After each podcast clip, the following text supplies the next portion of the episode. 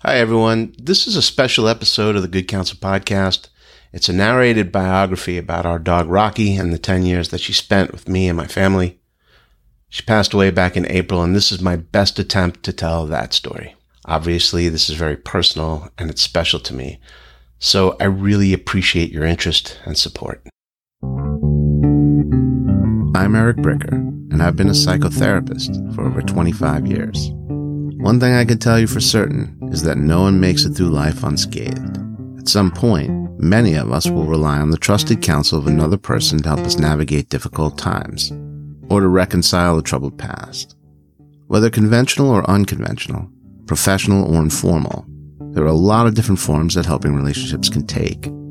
This podcast is an exploration into what makes these relationships work. Who are the people that help us? How do they help us? What do people need help with? My hope is to uncover as much as I can about this very human phenomenon, and I hope that you'll join me. This is the Good Counsel Podcast.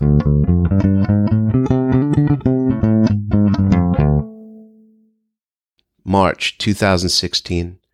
It was a breezy day during that perfect pocket of weather before late spring arrives with its torrential downpours and that Velcro blanket of choking humidity that is the dread of every South Florida resident all summer long. It was on days like this that I used to bring her to the dog park. I can see her now. We are standing at opposite ends of the grass field in the center of the park, facing each other. I raise my hand and she takes off, ears pinned back, eyes narrowed, mouth open in a smile as she bobs her head in rhythm with her stride. She brushes my hand as she runs past. She turns to look at me as if to say, Was that fast enough for you? And I think to myself, You were majestic, like a wild Mustang rushing across the Great Plains. I'm just fucking with you. What I'm actually thinking is that my dog just charged across 50 yards of mud and dog shit, so now I'm to have to hose her off. I remind her that this generally works out better if everyone cooperates. We drive home in silence as exhaustion sets in and she settles to rest in the back seat.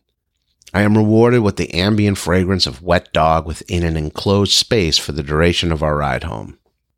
It's been about five years since the last time we went to the dog park. She came up limping the last few times. Eventually, she developed arthritis in her left front knee and a slight limp that became permanent. I don't think she would have allowed this to stop her from running at full speed, and I was fearful of the damage it would do. She was aging, and structural injuries tend to speed up that process. It sucks watching your dog get old. To me, it serves as a permanent reminder to enjoy the things that you love, because you never know which time is going to be the last time. Part 2 Rescue Dogs. August 3rd, 2012. Facebook page Urgent Dogs and Cats of Miami.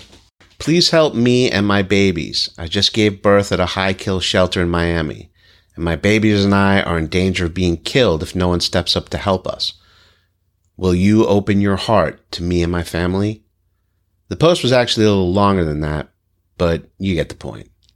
It included pictures of Rocki and her puppies in a correctional looking cage with thick gunmetal bars. They had named the homeless dog Caramel at the shelter. She was an all white American Bulldog mix with a brindle patch around her right eye.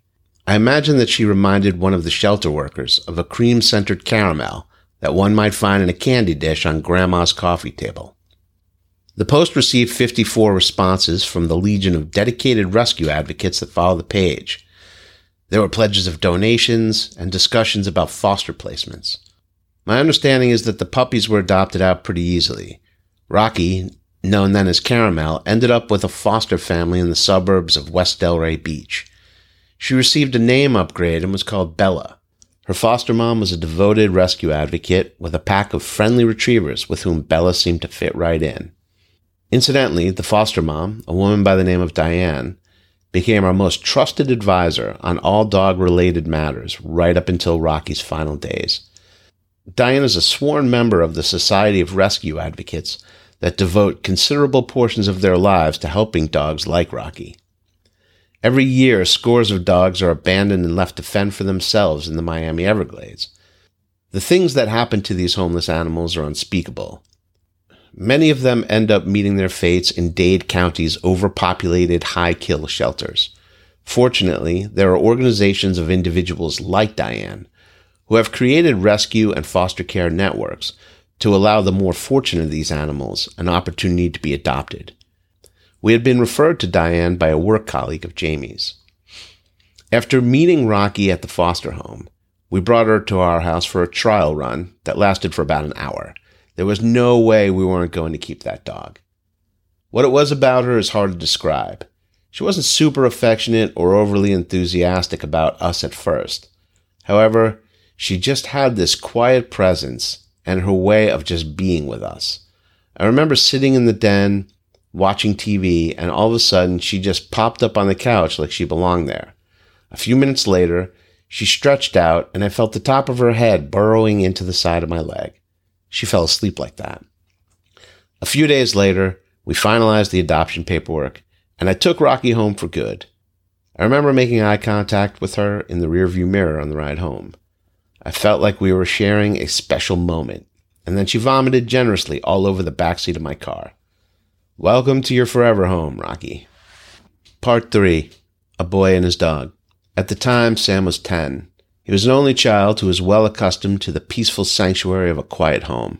From an early age, he was blessed with a certain self reliance for keeping himself entertained with books, television, and his own imagination. He was happy, and he never seemed lonely. He was easy to raise, easy to be with, and easy to love. He had zero preoccupation with materialism, a rare quality among the youth of Boca Raton. I could not recall a single birthday where he asked for anything specific. So when he finally asked us for a dog, he had our attention.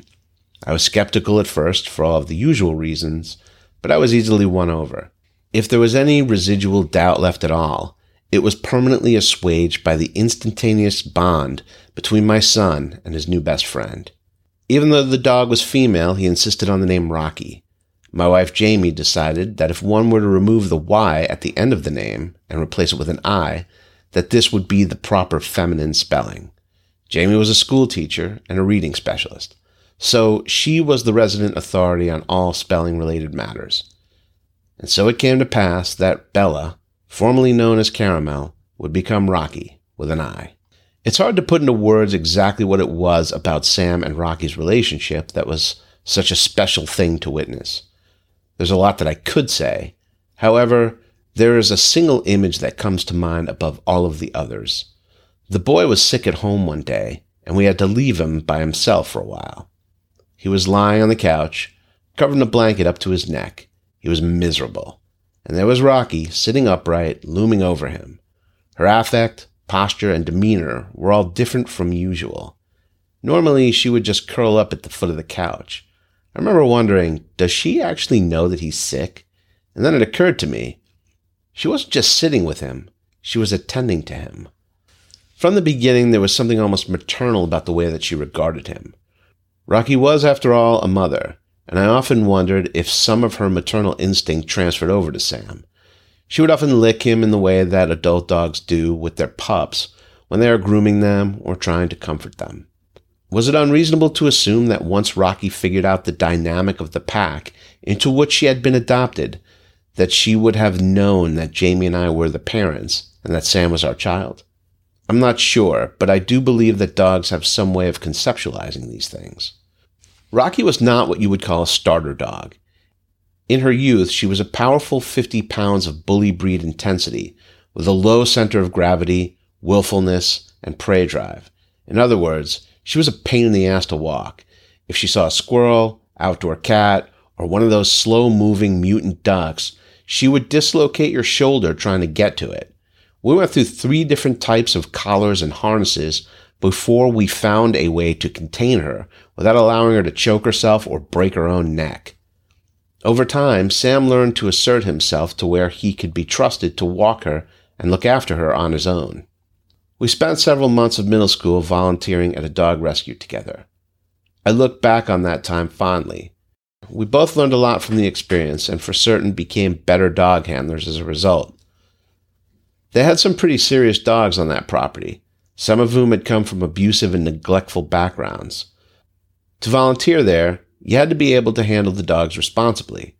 There were some dogs who had to remain separated from others, and other dogs who were only learning to walk on a leash for the first time.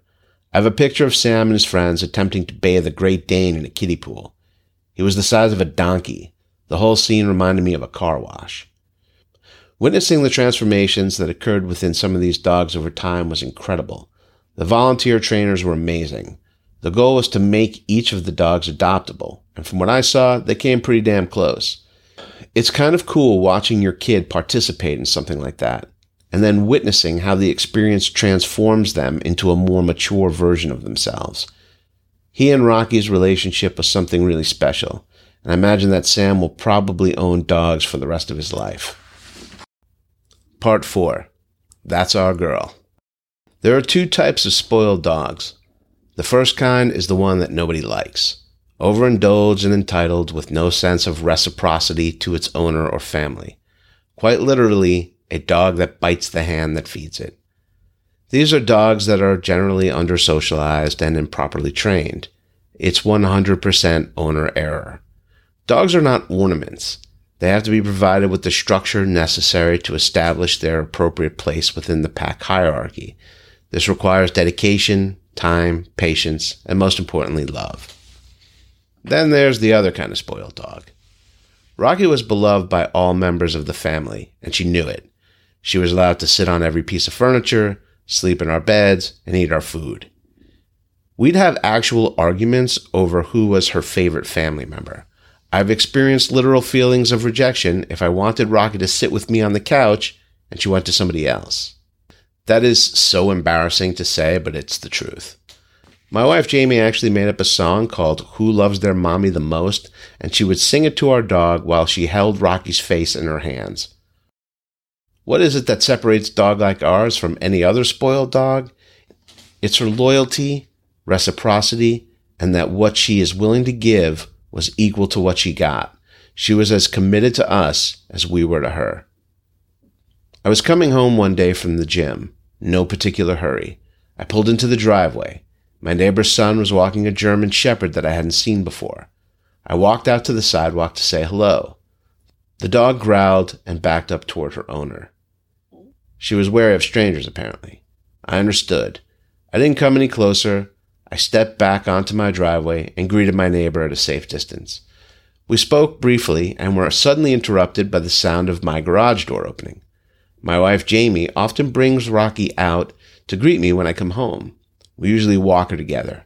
For some reason unknown to us, Rocki prefers when all members of the household are present for walks.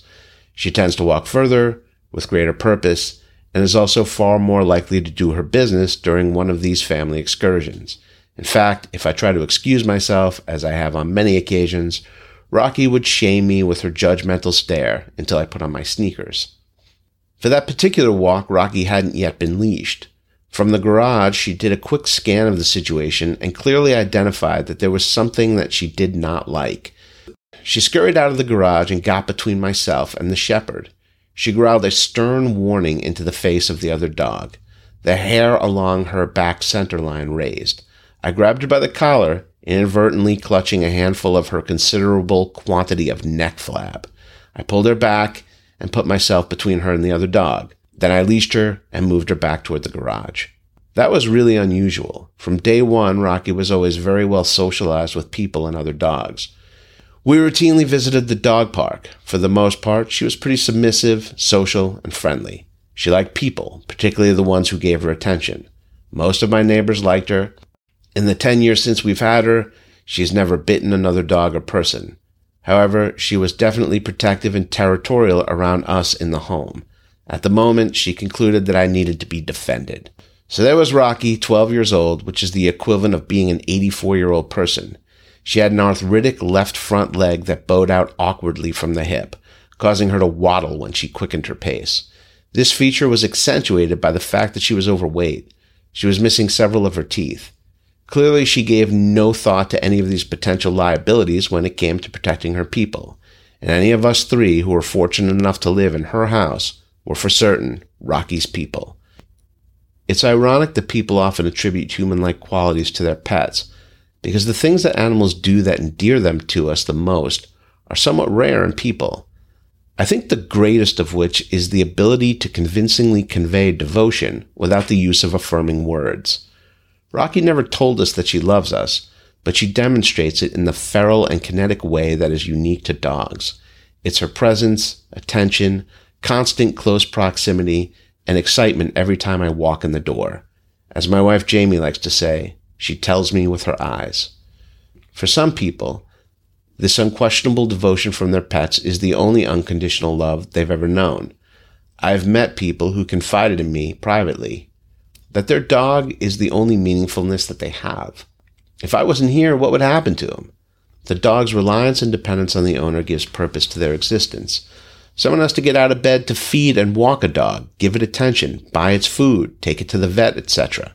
People are often willing to do for their pets what they are unwilling to do for themselves. For some people, a dog stands as the only definitive proof that the person is capable of being lovable at all. There are people who would dismissively attribute this connection to a simple primal exchange of survival currency. Humans provide dogs with food and shelter. In exchange, the dog provides the person with protection and companionship. After all, there are other examples within the animal kingdom of species who rely upon the relationship with other species for their survival. We call these symbiotic relationships, like the remora who cleans the surface off of the shark in exchange for his protection. I like to think that the relationship between dog and person is something more. In any kind of healthy relationship between a dog and its owner, the dog comes to rely on their person. That reliance is based in safety and trust, and trust leads to secure attachment, and consistency over time leads to meaningful relationship. And somehow, this takes us far beyond the survival exchange into something very different. Dogs have pack drive and an innate need for connection with others humans have something similar. What is remarkable to me is that this relationship can be exchanged between two different species in a way that seems very natural and very complete. Part 5 The shitty part of the story. I think it was Sam who had first discovered the lump on her neck when he was home for spring break. Rocki had developed her share of superficial and benign fatty tumors over time, but instinctively we all knew that this was something different. Jamie brought Rocki to the vet as soon as she could get an appointment, and it was there that we were given the devastating news. Multicentric lymphoma is 100% fatal in dogs. If treated with chemotherapy, they might enjoy a temporary remission. However, as our vet stated very succinctly and directly, lymphoma would be her demise. This particular form of cancer has two variations, B cell and T cell. T cell lymphoma is considered the more aggressive type. Subsequently, the life expectancy for dogs diagnosed with the T cell type is shorter on average, even with chemotherapy. We consulted with a veterinary oncologist and began treatment, which consisted of prednisone, a steroid that reduces inflammation in the lymph nodes, in addition to a starter dose of chemotherapy. I believe that for a younger dog, this could have been a viable option. According to the research literature, dogs tolerate chemo well, and the treatment extends the dog's life on average. However, Rocki was 12 years old, and as we discovered from the results of her flow cytometry diagnostic, she had the more aggressive T cell variation. In my initial shock and grief, I had committed to the idea of chemo, believing that the potential extension of her life was worth any price. In my mind, we would simply continue on with our dog in the idyllic routine that had defined our lives with Rocki for the past 10 years. I remember the look on people's faces when I would tell them, the constricted, sad expression that one reserves for the delusional. They didn't have the heart to tell me. There is no Santa Claus, no Superman, no pot of gold over the rainbow, and your dog is going to die just like everybody else's. She couldn't tolerate the prednisone. She was agitated and confused. She wouldn't sleep at night no matter how many sedatives she was given. One night, that first week, she had a seizure. She suddenly shot forward, crashing into the coffee table, rigid, disoriented, and convulsing. I restrained her in my lap while injecting a syringe of liquid Valium into her rectum. She collapsed in my arms. Her bladder emptied into my lap. I thought she had died right there. And then she started snoring loudly, sawing wood like an old man. Jamie and I just started laughing. Uh, Eric, Jamie said, I think the volume was supposed to go up her nose. The entire month was a sleepless and confusing and sad blur as we waited for the unimaginable. We had one single hope. We just wanted her to wait until Sam came home from college so that he could say goodbye. Unfortunately, he never got that chance. One night, very late, Jamie woke me from the living room. Rocki couldn't walk. It was a short conversation. We both knew it was time. I carried her out to the car. Without going into unnecessary detail, I will say that the process was far more merciful than I had ever imagined. The overnight staff at Calusa Veterinary Center was incredible. They have some truly compassionate people working there, and it made a difference. The vet assuaged our doubts and uncertainty when he confirmed that the cancer had in fact spread into her organs and that there was a large tumor on her liver. The inflammation of her internal organs had caused her stomach to become distended. She was suffering. We took a private moment to say our goodbyes while preparing emotionally for the dreaded inevitability. When they injected her with the initial sedative, Rocki went into a deep sleep. It was the first time since this entire ordeal began that my dog appeared to be at peace. I was terribly saddened but relieved at the same time. Jamie expressed something similar. When it was over, we went home and crashed into the fitful sleep of the exhausted and bereaved. Part 6 We Have to Tell the Boy. We waited until later that day, hoping to catch him in his apartment where he would have some privacy. It was a short conversation. He assured us that he was okay, and we left him to his process. Sam was a sophomore at the University of Florida where he majored in computer science. Final exams were to begin in two days. We were worried about him. Over the coming days, I checked in a few times, tried to offer encouragement and support. He didn't want to get into it, preferring to keep his attention on the task at hand. There would be time enough to process when finals were over and he was home. Jamie and I counted the minutes, missing him badly in these moments. When Rocki's ashes were returned to us, Jamie and I decided to bury them in the backyard. I got a stone with her name on it so that we could mark a permanent place for her. That way, she would always be a part of our home. We made a haphazard ceremony of it, saying a few words over the site as we buried the box of ashes and set the stone. We invited Sam to participate via FaceTime. He respectfully declined. It was not uncommon for us to see butterflies in the yard, as we have some of the plants that attract them naturally. On cue, one appeared from the bushes, the metaphoric ascension of a soul gone to heaven. We laughed. A cliche moment right out of a Disney movie. Only Rocki could have pulled off that kind of poetry from the grave. Later that day, I checked in with Sam again. I decided not to get into it about the dog. We talked about some other things. Finals were over, so that was a relief. He was looking forward to coming home. He had a tutoring job lined up for over the summer. When he got home, we'd set him up with a membership at the local gym. There was a pause in the conversation, and he surprised me by asking about Rocki's makeshift funeral. So, how was the procession? he asked. Sam, it wasn't exactly a procession. We just buried her ashes in the yard and put a stone down. We said a few words. It was nice. You should check it out when you come home. Okay, he paused. So, how are you and mom doing? He sounded concerned and it occurred to me that he's probably a little worried about us.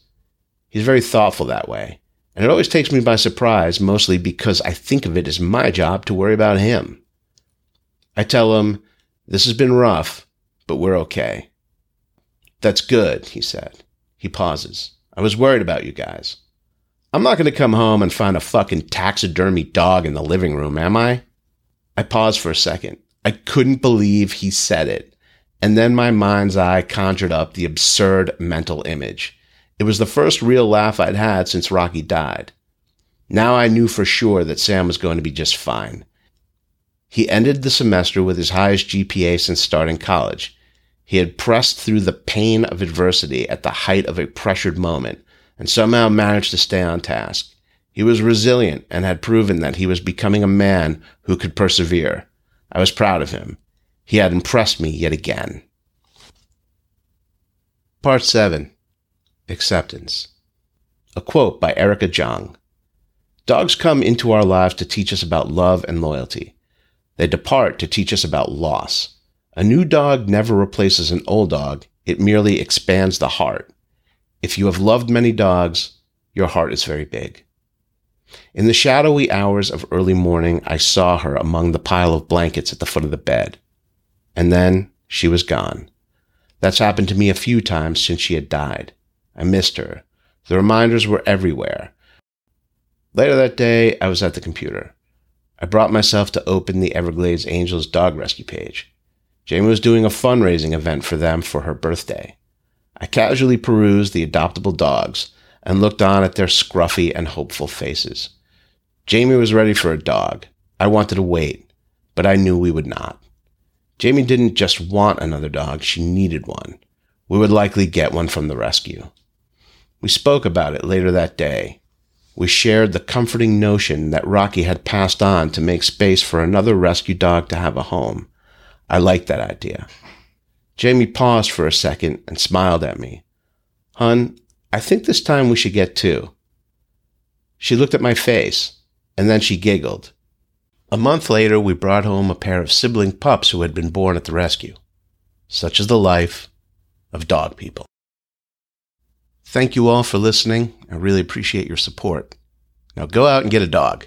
And while you're at it, please check out season two of the Good Counsel podcast on Apple Podcasts, Spotify, Google Podcasts, and at my website, goodcounselpod.com, coming to you this September.